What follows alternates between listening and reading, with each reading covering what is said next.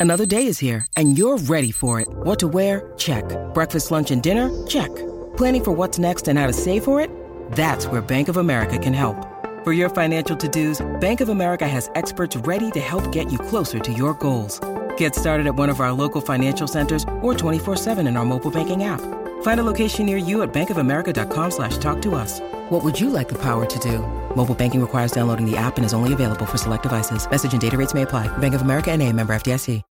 When you need mealtime inspiration, it's worth shopping Kroger, where you'll find over 30,000 mouthwatering choices that excite your inner foodie. And no matter what tasty choice you make, you'll enjoy our everyday low prices, plus extra ways to save, like digital coupons worth over $600 each week. You can also save up to $1 off per gallon at the pump with fuel points. More savings and more inspiring flavors make shopping Kroger worth it every time. Kroger, fresh for everyone. Fuel restrictions apply. This podcast episode is brought to you by Coors Light. These days, everything is go, go, go. It's nonstop hustle all the time. Work, friends, family expect you to be on 24 7. Well, sometimes you just need to reach for a Coors Light because it's made to chill. Coors Light is cold lagered, cold filtered, and cold packaged. It's as crisp and refreshing as the Colorado Rockies. It is literally made to chill. Coors Light is the one I choose when I need to unwind. So when you want to hit reset, reach for the beer that's made to chill. Get Coors Light in the new look delivered straight to your door with Drizzly or Instacart. Celebrate responsibly. Coors Brewing Company, Golden, Colorado. Nya nya nya. Ba. Mba. Babue. Zimbabwe. the broken Bunsen burner burns so bright. South. Jamie. Southeast Asian Peninsula. Hey, hey, Jamie? Yes. I think the only line we need from you today is drivers who switch to progressive could save big. Cool. I just got to finish my warm ups. foul, foul, throw in the towel. History, history. Switch to history, Progressive history. today. Santa ski slalom in a salmon skin suit. Progressive Casualty Insurance Company and affiliates. The Madhouse Chicago Hockey Podcast is brought to you by Triple Threat Sports. For all your team outfitting needs, call Chris at 708 478 6090. Merichka's in Crest Hill, family owned and operated since 1933. And Chuck's Southern Comforts Cafe with locations in Burbank and Darien. Visit chuckscafe.com. Let's drop the puck. Welcome to the Madhouse Chicago Hockey Podcast with NBCChicago.com's James Naveau and 670 The Scores hockey guy, Jay Zawaski. Here I Chicago!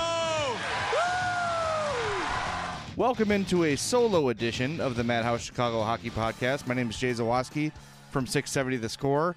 Not with me tonight is my partner James Naveau, who's having some technical difficulties and some life difficulties, and uh, it's just been an all-around crappy day for James. So uh, weren't able to make it happen, but we're gonna do one uh, just me here tonight.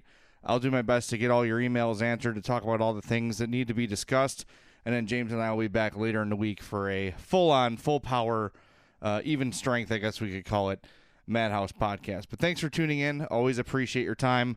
A uh, lot to discuss here with the Blackhawks, and uh, you know they're sort of in the periphery right now. They've been up against the Cubs almost every night, it seems, and it's been difficult to sort of isolate on the Hawks and give them the attention they deserve.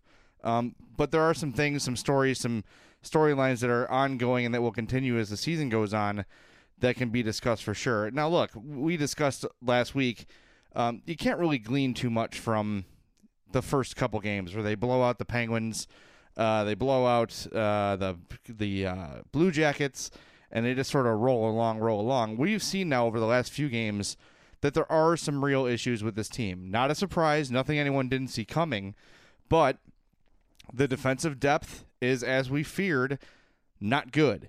Uh, Duncan Keith is still Duncan Keith. Brent Seabrook has gotten worse. It's gotten slower. Uh, we've seen him turnstile time after time after time this season. Not looking good for Brent Seabrook, and there's a lot of years left on that contract. Seven years left on that deal. Whew, I don't know how the Hawks are going to find their way out of that one. But, uh, man, it, when it was signed at the time, James and I didn't like it. That continues. I still think Brent Seabrook's a three or a four. Um, but right now, he's just not anything close to the player he was. And we have to qualify this as we always do. And I got called a Seabrook apologist this week for saying this, but it's true. You can't deny it. The guy has played a ton of hockey deep into the playoffs, Olympic hockey, preseason hockey, you know, runs at the cup, Cup championships. The guy's got a ton of hard miles on him. And for the longest time, he was one of the Hawks' few physical players. That style of play, with his body size, with his body type, with that many miles of hockey on him, it's going to take its toll eventually. I can't be mad at Brent Seabrook for the way he's playing right now. And I'm not going to be a guy who's going to shout out, You suck, Seabrook! You blow! Look, the dude has aged naturally. This is what happens when players hit their mid 30s. It shouldn't be a surprise to anybody. Now, the Hawks have the superhuman Duncan Keith. They had Chris Chelios, who's another example of a guy who was sort of superhuman and defied age forever. But those guys are not typical. Duncan Keith and Chris Chelios are special because of uh, their longevity, because of their ability to stay at the level they've always played at, despite their age, despite their mileage. Brent Seabrook is aging like a typical 30 some year old defenseman should be aging. So while it's not good, and you would obviously like him to be better, um, the, what, what's troubling is the contract. That's the big deal. I'm not mad at Seabrook. I'm mad at Stan Bowman for signing that deal. We have broken that down time and time again. So there's no point in it. The deal signed. It's not going to get undone.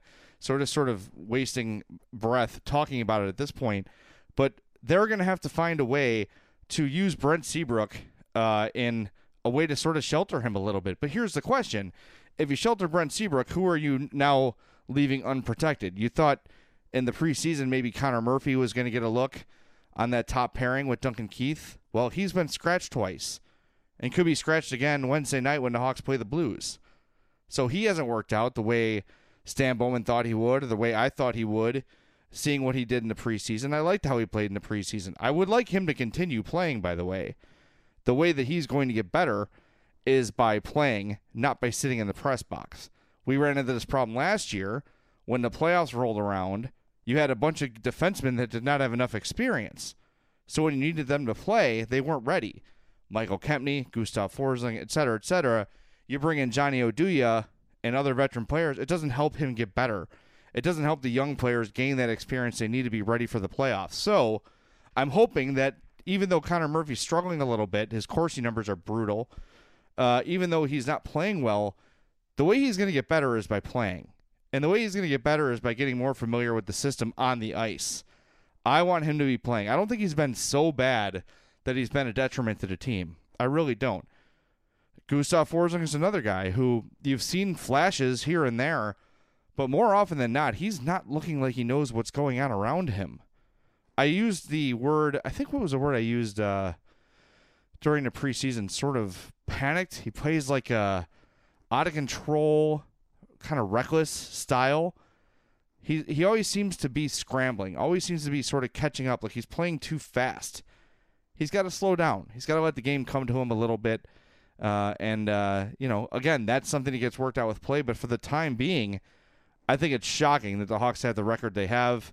Um, they're not as good as they're playing. Um, but, like we said all offseason, let's let the kids play. Let's let this D develop. You've got cap space, so at the deadline you want to add somebody, you go ahead and add them. I'm fine with that. But for the time being, let's let these kids play. Let's let them make their mistakes. I think the Hawks have enough talent. We've seen them offensively for sure. They've got enough talent to sort of stay above water, have a winning record. They're not going to continue this pace by any means, but they're good enough to be in the playoffs. The hot start is definitely going to help them as well. Corey Crawford's playing Vezina level goalie. We'll get to that in a little bit as well. Um, but definitely some concerns on the Hawks blue line. Up front, the Hawks are getting some good news for sure. Nick Schmaltz looks like he's going to play Wednesday night against the Blues. He's missed a handful of games here with the upper body injury. Whatever it was, it's great to have Nick Schmaltz back. And speaking of Schmaltz, I was talking to a source in the team today, and what he told me was that Patrick Kane feels that Nick Schmaltz is going to be a better complement to him than Artemi Panarin. That is saying something when one of the best players in the world at the top of his game right now uh, has had career years with Artemi Panarin on his wing. For him to already this quickly into the season say, look, Nick Schmaltz is going to be better than Artemi Panarin, at least for me, that's high praise. And I saw Mark Lazerus uh, mention it today on Twitter that there's a lot of pressure on Nick Schmaltz now to sort of carry the team. Uh, his hot start has sort of raised expectations. Good. I think that's a good thing. I'm not afraid of putting pressure on a first round pick that spent time in the system waiting to develop. He's your number two center. There should be expectations on him Sure, maybe they're a little unfair. Maybe it's a little unfair to think that he's going to be as great a player as he's been in this short season so far, but why not? Like I said, the dude's a first round pick playing on the second line with Patrick Kane and Ryan Hartman right now, and who knows when DeBrincat's going to be there. I think if Kane had his way, DeBrinket would be there now, but, you know, he'll get there eventually. That's definitely his future is on the top six. But I, I don't think putting pressure or putting expectation on Nick Schmaltz is a bad thing at all. He's been he's answered the bell. Last year started slow, looked a little bit overwhelmed, went down to Rockford, worked on the things the Hawks wanted him to work on, and he came back a, di- a different guy. And he hasn't looked he hasn't looked back since then.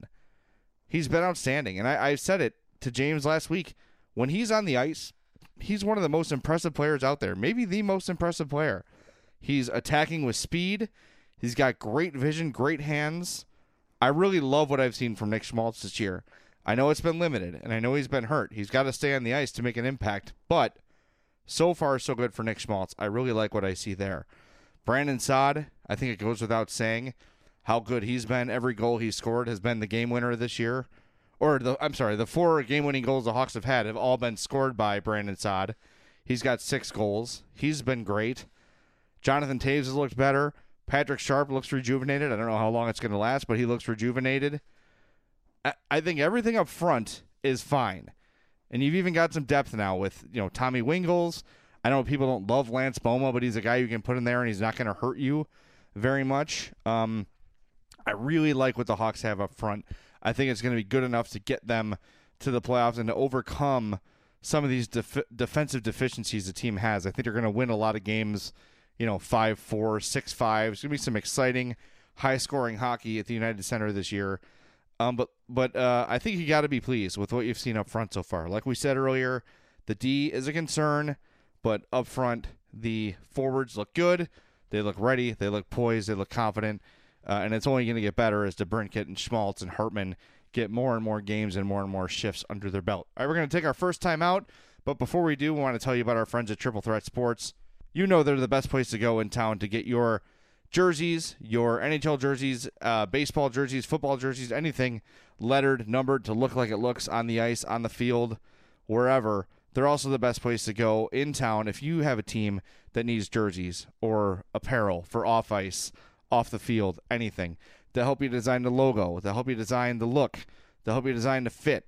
Triple Threat will make you look like a pro team on ice. You'll be the best dressed 16 and softball team travel soccer team, whatever you need, Triple Threat Sports will have it, and they will make you look hot as hell out on the field there, out on the ice. So give them a call. It's 708 478 6090. That's 708 478 6090. Or email Chris at triplethreatsports.com for more details. Triple Threat Sports, if you can wear it, they can make it. When we come back, we'll talk a little bit about Corey Crawford and some other good news on the Hawks front. This is the Madhouse Chicago Hockey Podcast. Welcome back into the Madhouse Chicago Hockey Podcast. My name is Jay Zawaski. No James Naveau tonight. Some technical difficulties have kept James from joining us here, but we will work to resolve those, and he'll be back later this week for our second podcast of the week. Speaking of that, I know last week James and I discussed having a set schedule of podcasts, and uh, it's a great idea, and we'd love to do it. But as we were sort of looking ahead to the schedule, it's going to be nearly impossible to have a dedicated schedule. We actually polled our fans on our Twitter page at Madhouse Pod on Twitter and said, How much does it matter to you to have a set schedule? And very few people uh, cared. You know, you subscribe, you get the notification there's a new episode. As long as there's one a week, everyone seemed happy. We're going to do our very best to get you two a week. Now, James is a little bit swamped here, and I'm a little bit swamped with the Cubs in the playoffs. Once that's over, and it could be sooner than later, it appears, um, things will get back to absolutely normal. Uh, two podcasts a week, no problem. It's just we wanted to say, you know, maybe every Tuesday and Friday, but it's just it's not doable. It's not realistic. Uh, it's just not something that we could find a, you know, looking at the Hawks schedule, we could do one on a Thursday night, but if they play, you know, it's already kind of old, or we have to wait until the game's over at 11 p.m. to do it. That's not ideal for anybody. You're not going to get our best if we're exhausted, if we're tired. So we're going to keep the schedule of two a week, um, but they will be sort of random days. Look for one you know, early in the week, like Monday or Tuesday, and then later in the week, Friday or Saturday, maybe even on a Sunday. But we're going to do our best to get you two podcasts a week, especially if, you know, news warrants, we'll, we'll definitely get you uh, those special episodes as they become necessary. But I mentioned before the break some good Hawks news uh, aside from Nick Schmaltz returning and aside from their great record at the start of the season. Eddie Olczyk is going to call a couple games this week for the Hawks on now it's not Comcast Sportsnet anymore. It's NBC Sports Network Chicago, which is okay. I get that's a cool name. It's probably better than Comcast Sportsnet, but it's just you know there's now there's a million NBC Sportses and they're very hard to find. And I'm on the PlayStation Vue, so I get like CSN Anaheim and CSN Boston, and they're all this little tiny icons, and I can't ever find the right channel. And I feel like an old man. I'll figure it out. It's just you know it's just taking some adjustment for me. That's all. Anyway, Eddie O will be back for a handful of games, health, uh, you know, allowing. And I spoke with him today. We're going to have him on with Spiegel and Parkins on Friday. He's going to talk some Hawks and be our celebrity football game picker. So that'll be fun. Look for that in a noon hour Friday. Again, if Eddie's feeling up to it, which he expects he would be, um, but you never know with what he's going through. But look for Eddie Olczyk Friday on Spiegel and Parkins. And, and I have to say, since he's been gone, I've really noticed how good he is. I think we tend to take it for granted. Um, he's been part of the Hawks for so long. We've heard it so many times, and I've heard a lot of people in years past sort of rip on the fact that him and Foley don't take things 100% seriously all the time. I get that. They're friends. I get that it annoys people too. Doesn't bother me. I like the banter. That's why I loved Pat Foley and Dale Tallon. It wasn't always just calling a game. I can see the game. It's right in front of me. They got some cool stories and stuff. Fine, share them. Doesn't bother me in the least. But uh, I, I Steve Konroyd's a great guy. We've had him on the station a million times. Uh, nothing but nice to me. Always there when I have a question. But Eddie O is a different level of color commentator. He is so good at what he does. The way he sees things happening as quickly as he does, he gets them queued up, ready to go as soon as they happen. Uh, Eddie Olczyk is the best color analyst in hockey. I don't think there's any doubt about it.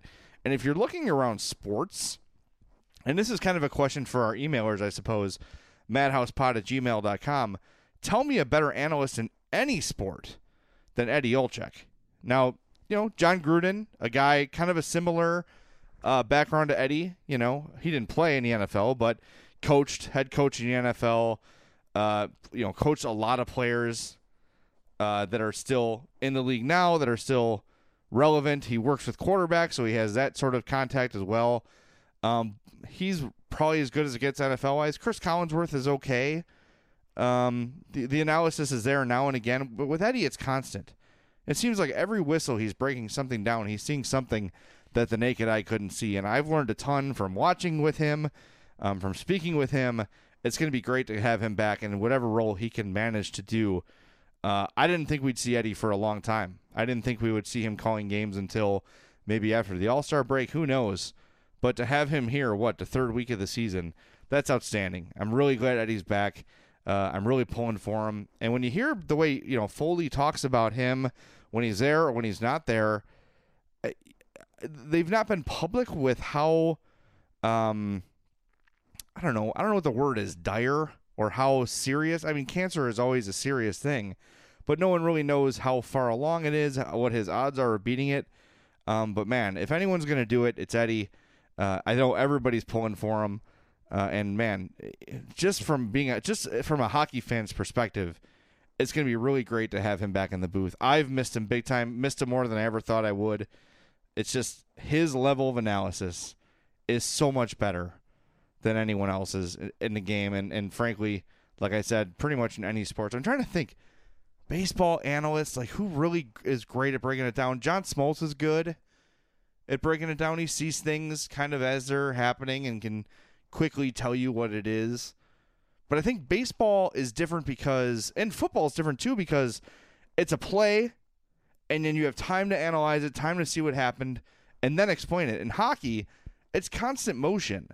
So he's got to say, okay, you know, look at this play 45 seconds ago. You'll notice this little thing here.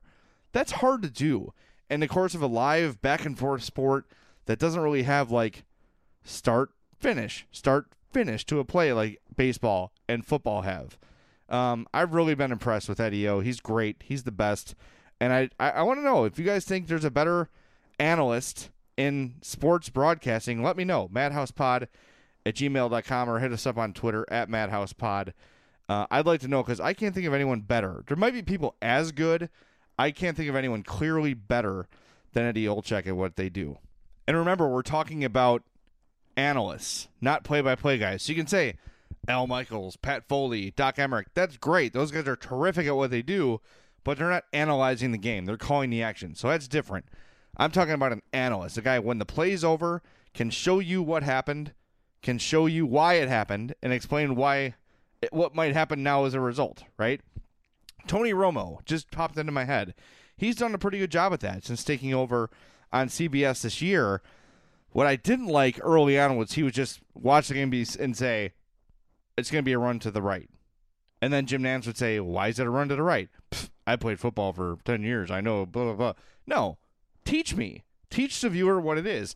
I think he's gotten much better as the season's gone on at including the listener and some of the things he's taught. Uh, Tony Romo's good right out of the hop. He's been really good. Uh, John Madden used to be that way, and that's why he's still making. God, I wonder how much money he's making off the Madden football franchise year after year.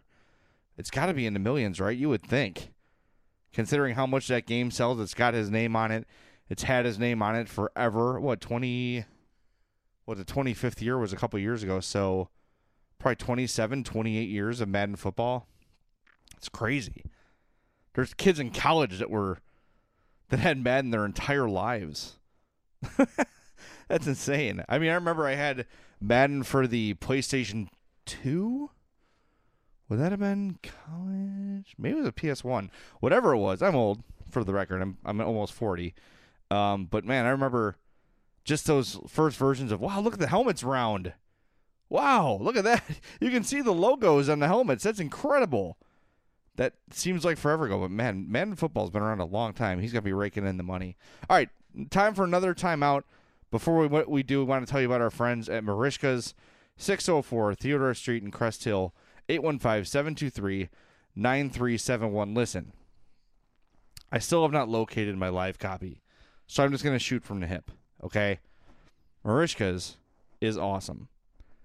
If you live in the South Burbs, I don't care if you don't live in the South Burbs. You need to find your way to Merichka's. It should be a place that everyone in the Chicagoland area goes to at least once in their life because it's a life changing experience. They're famous for the poor boy sandwiches. They're absolutely amazing. They are covered in garlic butter, parmesan. Oh, God, it's the greatest sandwich you'll ever have in your life. I swear it. I would not lie to you about this. They've also got gargantuan onion rings, uh, the twice baked potato, which is amazing, the Icelandic cod, which is terrific. I had that during Lent this year, and I was happy that I was heartbroken. I couldn't get the poor boy, but then I got the cod, and I said, okay, yeah, that's fun, phenomenal. Their mac and cheese is great. They've got just if you want a burger, you want a steak, they've got you hooked there too. Everything's made on premises. Everything's fresh. You're thirsty? Good. They got a big bar full of craft beer banquet facilities for up to 110 people. So go visit our friends at Merichka's, 604 Theodore Street in Crest Hill, 815-723-9371. Close only on Christmas, Easter, the 4th of July, and Thanksgiving.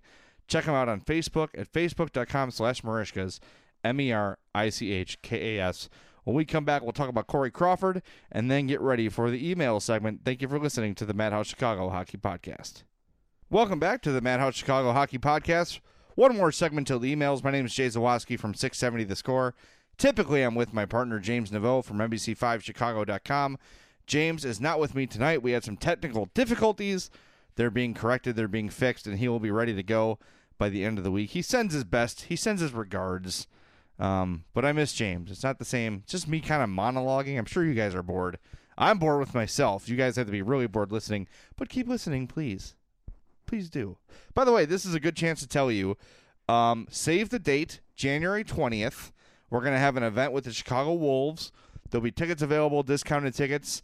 Uh, we're not going to do anything like you win and then you don't show up. We want it to be something where you guys will actually come, come and enjoy it, watch the game with us. We're going to have our own section to watch the Chicago Wolves play. It's going to be a good time. So make sure you save the date, January 20th. More details to come. The Wolves are just kind of getting their season started. So once they've gotten all that stuff underway, They'll get to the planning of this event, and we'll have more details for you. But the date is set.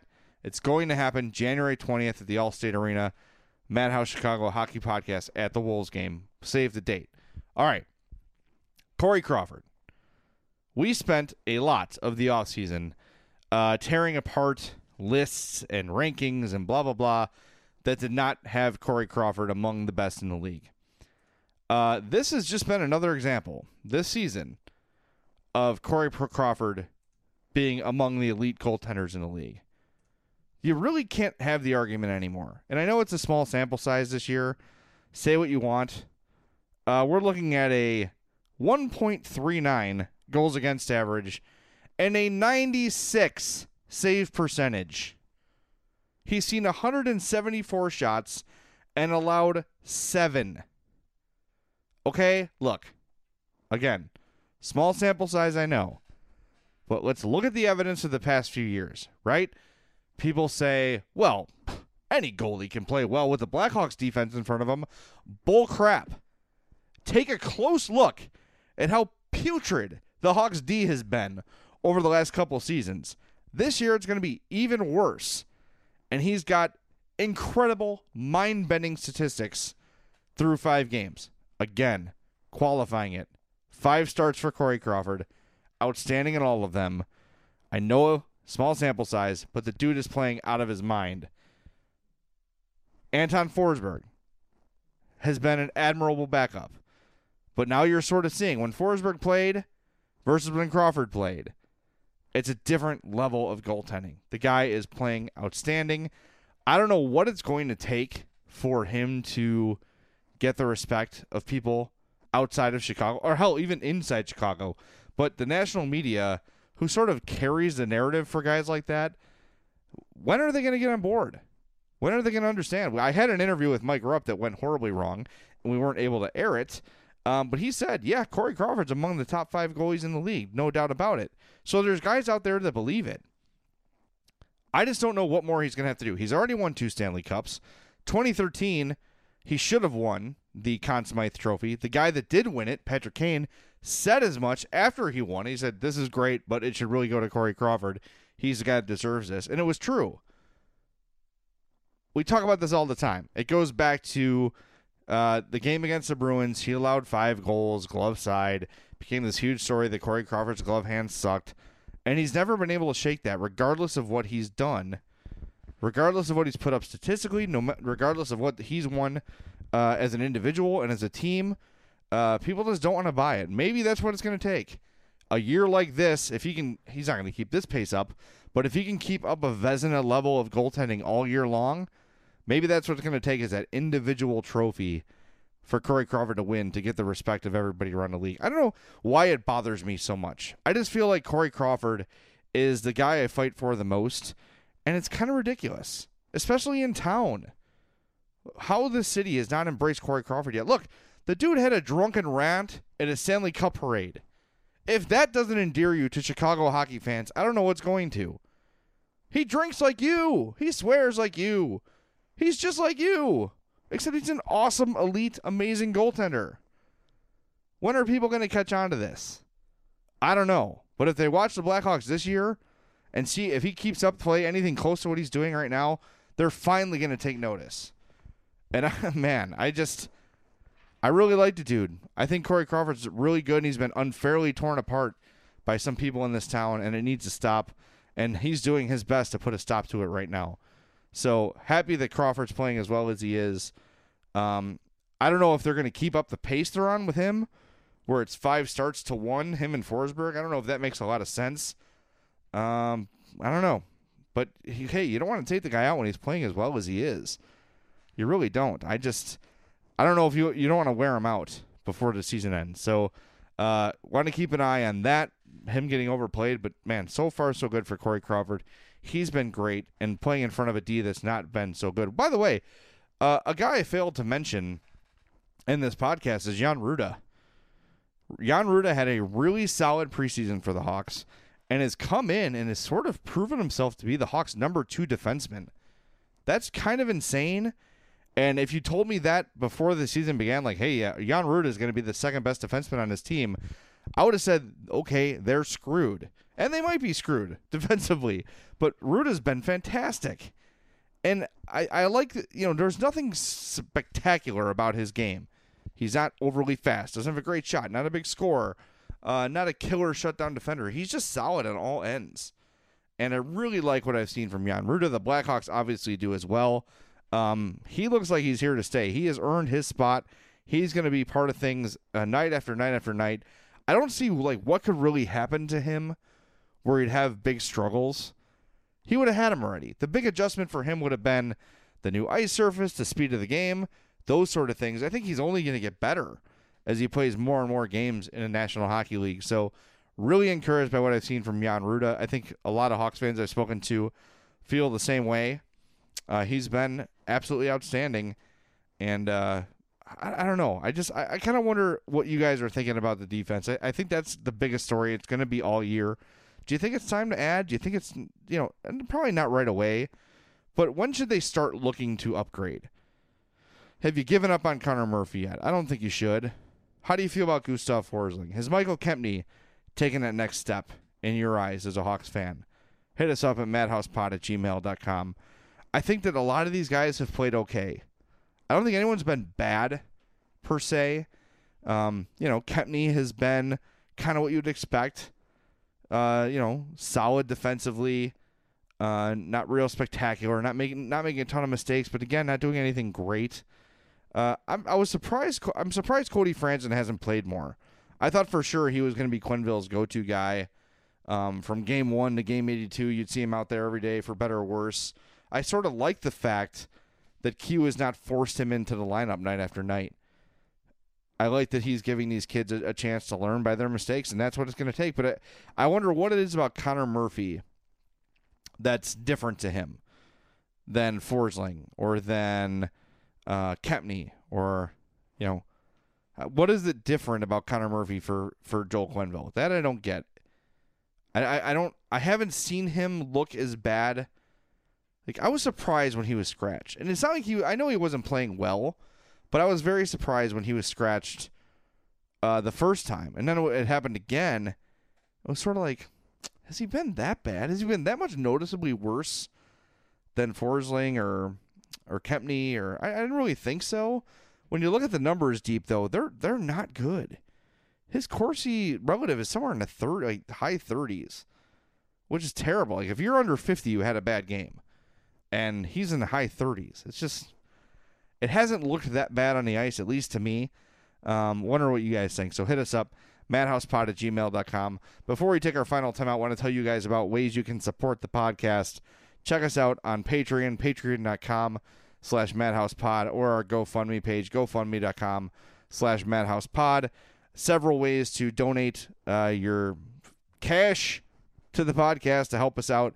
Uh, I say it every week. I'll say it again tonight. We do not spend a penny of that money on ourselves. It's all used for the betterment of the podcast equipment, uh, travel, promotional giveaways, uh, things like that. It's not used for beer and pizza and video games and whatever else James and I want to do in our free time. It's all about the podcast. It's all about you guys. Um, so if you want to help out, Patreon's a good way to do it. If you want to do a small amount monthly, you want to do you know five bucks, ten bucks a month uh, go to patreon.com. You can sign up to do that. Or if you want to do a one time thing, which a couple people have done, we've not forgotten about you people. We will get in touch with you soon and set up those uh, dinner dates as soon as the uh, baseball playoffs wrap up and James and I can get our schedules coordinated.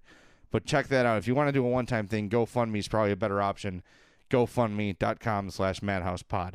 All right, final time out. Then we're going to come back with your emails. You're listening to the Madhouse Chicago Hockey Podcast.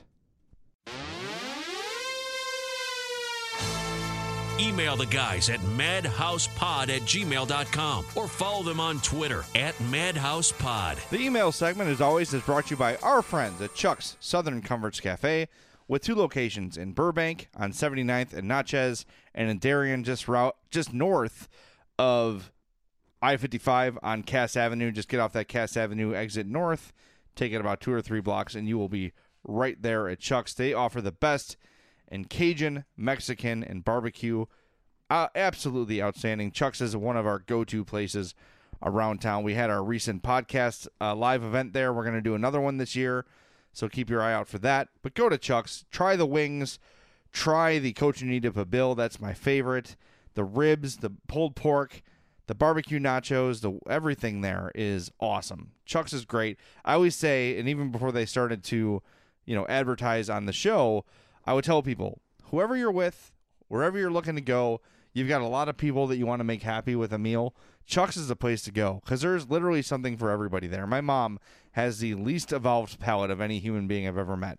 She's all, you know, plain hamburgers, chicken tenders, you know, nothing fancy, nothing uh nothing spicy. She's always happy when she leaves Chuck's cuz she can find the chicken fingers are there, the mac and cheese is there, it's outstanding. And then you want to go with a foodie, someone with an evolved palate, you want to impress them a little bit, Chuck's will help you out there too. It's a great place to go. chuckscafe.com. Again, check out their Burbank and Darien locations. And uh, that website, chuckscafe.com, will have a list of their daily specials. That's what is really their bread and butter. The daily specials are fantastic. That's the coach put Bill I mentioned. That's the Saturday special. Keep an eye on the dessert menu. The cobblers are insane. It's a hot pie with cold ice cream on top. With it's a fruit pie like a mixed berry or strawberry or peach. Uh, just absolutely amazing cobblers there. So make sure if you go to Chuck's, you get a cobbler. Check them out. Chuck'sCafe.com. We thank them for their sponsorship. All right. First email of the show comes from Ryan. Ryan, thanks for your email. He says, Guys, I was struck by your DeBrincat conundrum. On one hand, I agree he's a better fit on that second line.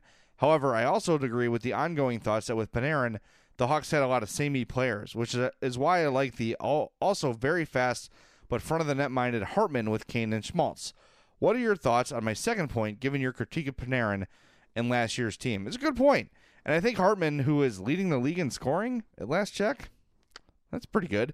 Um, he's fit nicely on that line. I think my bigger point with putting DeBrincat on the second line was his struggles and his lack of apparent um uh what's word I'm looking for chemistry with Patrick Sharp and Artem Anisimov. They just yeah, Samey is not a good thing for a team. I don't think it's a bad thing for a line. You know, yeah, it's it's not great to have a bunch of skill guys that are not going to go get their, you know, their hands dirty and they're not going to go mix it up in front of the net. If you have a line that's like that, I think that's okay. And I think that's sort of what was my point with DeBrincat. That line has looked better since we've last podcasted, so I'm not super concerned about it. Look, he's going to end up there. It's a matter of time before DeBrincat's on that second line and Ryan Hartman's on the third. I think I really like what I've seen from Hartman. Uh, I just think that he is more suited for a third line checking role, uh, sort of the Bryan Bickell role of old, hopefully with a little more consistency than uh, Bryan Bickell showed when he was here. Thank you for the email. Good one. And I'll be rewarding the card this week. Oh, that's a lot of pressure. Damn. All right, that's important. I will uh, do my best to do a good job. Uh, email here from Dan. He says the, sh- the Schmaltz injury has got me thinking about Kane. We see him at his best when he has someone to create with, someone who sees the ice in a similar way and is open and ready for a ridiculous pass. It worked with Panarin the last two years and with Schmaltz in the preseason, but the last two games he looked frustrated with Anisimov and Hartman. I agree.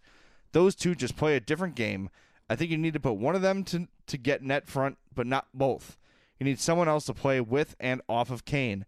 So I think it would be better to put DeBrincat with Anisimov and Kane if Schmaltz misses more time. I totally, totally agree with you. Patrick Kane was not hiding it. His body language was not good in the last game. And then they put him on the line with Brandon Saad in overtime, and he made an incredible pass. And had him out there with DeBrincat for a little while, and he looked good there. You could tell he was frustrated playing with Anisimov and, and Hartman. The dude is, is, a speed player. He needs players to complement him. And yeah, if Nick Schmaltz cannot go Wednesday night, it looks like he's going to. Um, but if he can't go Wednesday night, they need to look at that because just putting him with Anisimov and Hartman, it, it, it just doesn't work. It's it's wasting Patrick Kane. It, it really truly is. And of course, you'd like to see, you know, oh, you know, have a better attitude, blah blah blah. Fine he's not you're not using you're not utilizing him correctly playing him with those players. There's there's no point. It doesn't help anyone if that's the case. Email here from Patrick. He says, "Jay and James, who is your favorite player who struggled on a team but was either waived or traded and became a free agent success story?" Hmm. Similar to Sam Gagne with Columbus last year and hopefully Nail Yakupov in Colorado. That's a good question. Sam Gagne is a good answer. That's a good answer. trying to think, a guy who was waived or traded. How about Richard Panik? Does that count?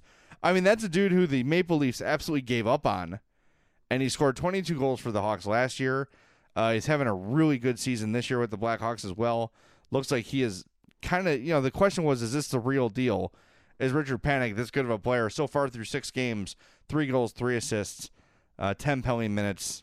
Uh, very happy with what I've seen from Richard Panik so far this year. Uh, really strong skater. Not the prototypical power forward, but he plays a power forward's game because of his strength. So that's mine. That's my new one. My favorite comeback player is Richard Panik. I don't think there's any doubt about it. Jason Holter says, Hey guys, I was sitting down in my basement to write this and vent my frustration with the stupid penalty that I knew would doom the Hawks when I looked it up and something had changed my perspective. I saw four consecutive autographed pucks on my wall of Tuomo Ruutu, Jocelyn Thibault, Boris Mironov, and Mark Bell. I just thought to myself, you know what?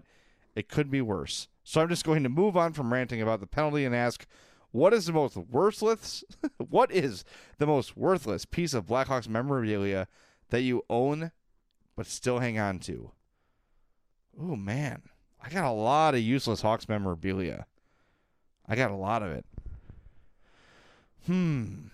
I gotta see it now. You're see. I don't read these ahead of time because I like to react to them naturally, and now I'm sort of busted here with a question. I still have. Okay, here's a story. My in-laws are going to the Hawks Oilers game, and uh, some of my jerseys and my wife's jerseys are still at her at her parents' house, so we just didn't take them when we moved. And they're looking for something to wear to the game coming up. And uh, my mother-in-law called my wife and said, "Hey, uh, would it be okay if Dad wore this old Hawks jersey with Passmore on the back?" So yes, there is a Steve Passmore jersey in the family. I would have to say that is the most worthless piece of Hawks memorabilia I or anyone else could own. I did have a Steve Pops jersey back in the day, but I sold it. I kind of came to my senses like, why do I have this? It's really stupid. So I sold it, got my money back 100%, and uh, one of the best decisions I ever made. Definitely. Uh, email here from Gingenberger. Thanks for emailing Gingenberger. Oh, you're a roofer. I didn't know you were a roofer. I'm going to have to call you. Ingenberg Roofing. E E N I G E N B U R G Roofing. Get your roof fixed by Gingenberger, everybody. Come on. It's a free ad. Next one you got to pay for. Jinjin. He says, What do you think of Murphy's performance so far this year? Uh, I'm sorry. What do you think Murphy's performance so far this year has been, and what should his role be going forward? Did he earn two healthy scratches? Is this another Trevor Daley scenario with Q refusing to give a new player a shot because he was traded for one of Q's pets? Good question. Very good question. And that was sort of, I, I mentioned how I thought he was playing and what he should do. The Q thing is an angle I didn't mention, and I should have, because this is my fear. Is that Joel Quenneville's just made up his mind? I don't like this guy. I don't like what he does. I don't like his game. So he's going to be my doghouse guy this year. The Hawks gave up a ton to get him, namely Nicholas Hjalmarsson. Okay? They need Connor Murphy to work out. He has to be a top four defenseman on his team. I don't care. Or it's a complete bust of a trade. If you're going to trade a defenseman as good as Nicholas Hjalmarsson, you have to get quality back. Sure, you're probably not going to get someone as good as Hjalmarsson, but you've got to find a guy that's going to play every night. That's not been the case with Connor Murphy. It has to get better. It has to, or it's a total bust of a trade. And I do think that's part of it. I think that Quenneville is not his biggest fan. Um, and he's got to do whatever he can to get out of that doghouse, whatever that might be. And we never seem to really know what it is. Connor Murphy's got to do what he can to get out of Q's doghouse and stay out because they need him to be a big part of things going forward. Email here from Mark. He says, Hey guys, big fan of the Blackhawks and of the podcast. As someone from Scotland, it's hard to get information on the Hawks. Uh, will you, do you ever see the NHL play in the United Kingdom again? As the NFL has played in Wembley and been successful. Also, can we see preseason games played as the Bruins in Belfast a few years back? I would think that's something they would look at. They played in China this year, and I don't know what that accomplishes. I, I don't think the NHL is ever going to really take off in China. I don't see that happening. I think England is a better chance. You've seen the English Premier League come here. and win a lot of fans in the United States. I think you know English soccer is probably bigger here than it's ever been, and only getting bigger and bigger. So uh, I think that they should definitely go play in Europe. That makes a lot of sense to me. Um, you know, but it is the NHL, so who knows? I would I would like to see it happen though. Email here from Alex. He says, "Hey guys, during your time as a Blackhawks fan, who is a Blackhawks prospect who has most excited exceeded your expectations during their career?" Duncan Keith. That's my answer. Keith to me was a guy who was so small when he was drafted. Uh, we knew about the speed, we knew about the endurance. Those were sort of the selling points they had when he came out. I don't think anyone could have seen Duncan Keith becoming a Hall of Fame defenseman coming out of college, coming out of Michigan State. I don't think anyone saw that coming. From a guy who said, okay, it'll be interesting. We'll see. You know, maybe he'll get a cup of coffee or play a couple years, uh, bring some speed to the D, and maybe max out at like a Brian Campbell type. That was sort of the hope. Duncan Keith has been, I don't even have to say it. The dude is one of the best defensemen of this generation one of the best defensemen I've ever seen play the game. So that's my answer. Duncan Keith. Faux show. All right, email here from Nick. Says, hey guys, enjoy the show. Seabrook still looks overmatched when it comes to the speed other teams' top lines throw at him and Keith. Isn't the solution to the issue to switch Rutta and Seabrook? This allows Rutta, who I personally feel like has been solid, to play with Keith as a shutdown pairing while also allowing Seabrook to play with Forsling with sheltered zone starts and less stiff competition. That's true. The only thing that I don't like about that though is you're taking your two best defensemen and putting them together, and that's hurting the other four. I see what you're saying. You want to give Seabrook better zone starts and things like that, but when you have Rutta and you have Keith as kind of your clear one and two right now, I think it makes a lot of sense to keep them separated. Yes, you had Keith playing with Hjalmarsson in years past, but you had a, a deeper bottom four after that, right? You had Campbell and Seabrook and Oduya and whoever else they brought in for those couple years they did it. This year's not the same as that. So I think there are some guys that need that protection, and Rutta has become in a short time someone you can put out there to protect his partner. So I think for the time being, I think you have to. Uh, I think you got to kind of stick with Rutta where he is, away from Duncan Keith. However you want to do it, I think you have to keep those two separate. Email here from Anthony says, Guys, love the podcast, love your work. Thank you. My question for you guys is who is more likely to stay a Blackhawk after the contract is up, Toews or Kane? And could you see a situation where one could be moved before their contract is up? Boy, I think it's very unlikely. I think both those guys are Hawks for life. Um, that's kind of, I think it's always been their plan. Um, is to just let those guys just play their entire career here, retire here, and never have to worry about it. Um, if I had to predict one to leave, I would think Kane would be more likely to leave. Um, just because I feel like he's always kind of had that itch to play in Buffalo, um, to play for his hometown team. I haven't really gotten that vibe from from Toews wanting to go back to Winnipeg, and who would? Um, I don't know. It's hard to say and I, and I'm curious to see how Toews is going to be, you know, this year, next year, the year after. He's had a couple down years in a row, um, so I wonder if maybe this is his last contract. I don't know. I don't know. We've got some time to find out, but I think if I had to make a prediction, um, I would definitely predict that they both stay and both retire Blackhawks. Uh, email here from Sarah. Sarah, thanks for the email. Very similar to the Seabrook one we got already, though, so I'm not going to read them twice. Uh, email here from Paula. She says, Hey guys, so does it make everyone else nervous that the offense is kind of falling apart without Schmaltz, and it doesn't seem like anyone else can effectively fill in even close to the same way with Kane? Is Vinny a center or forward? Just looking at the speed complement, I hope the kid can stay healthy. Also, the new Hawks jerseys are awful. Any teams that you've noticed that actually improve with the new brand? Thanks for all the hot takes with or without Cholula. Thank you, Paula. Um, yeah, well, we talked. We've talked about the Hawks jerseys ad nauseum they're bad. They look like Little Orphan Annie or uh, the Dutch Boy, something bad. Um, I think that the Wild are better. I think that the Preds are better. I think the Blues are better. I saw the Devils; they looked a little bit better, but no one's like unquestionably better. I think they, they need to change that collar. No one's going to buy that jersey. There's no way. No one's going to buy that jersey. Who wants to wear that? I saw it in the store the other day. I think it was uh maybe it was a Lids, like one of those Lids locker rooms or whatever, and saw the Hawks jersey there. It's bad. It just looks so bad. It- like Montreal, if I'm not mistaken, at least has laces to kind of break up the look of that neck. Ugh. So bad. Ugh. They have to know. They've had to hear enough feedback to say, okay, this sucks. We have to find a way to fix it in the offseason. They will. They'll find a way. And I, somebody I know, uh, Nick Oliveri, who's a great Chicago photographer, uh, posted some photoshops of maybe if they cut the white part, you know, halfway so it ends at the collarbone. I think that looked better. Even if they just got rid of the neckline altogether and just went solid red, even that looked better.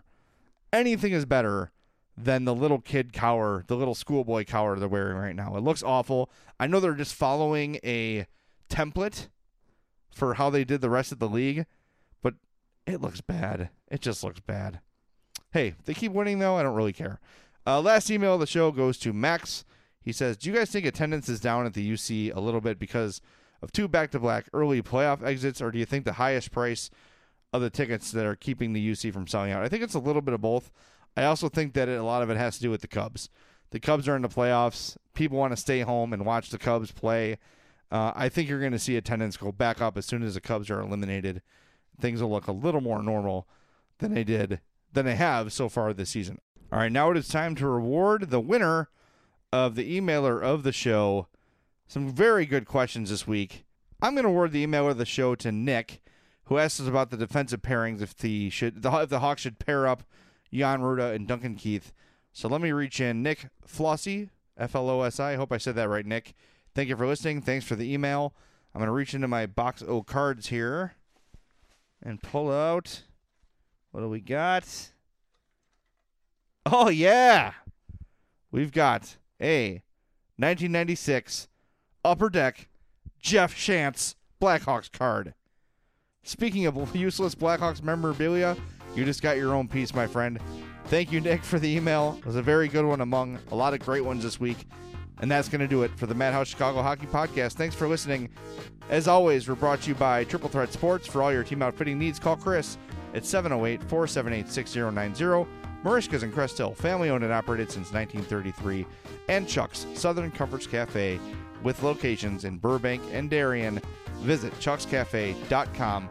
Thank you all for listening to the Madhouse Chicago Hockey Podcast.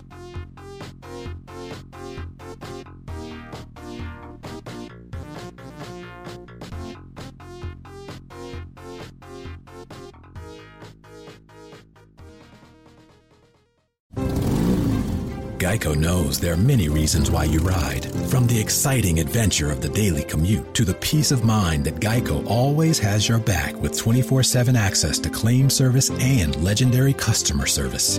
But Pamela Mund had one reason in particular. My skin is extremely averse to most fabrics, except for the soft, buttery feeling of leather. Thankfully, I found my clan of leather lovers in the biking community. It's been life changing. Geico Motorcycle. 15 minutes could save you 15% or more. Wendy's new classic chicken sandwich is now in the two for five. And that's reason to celebrate.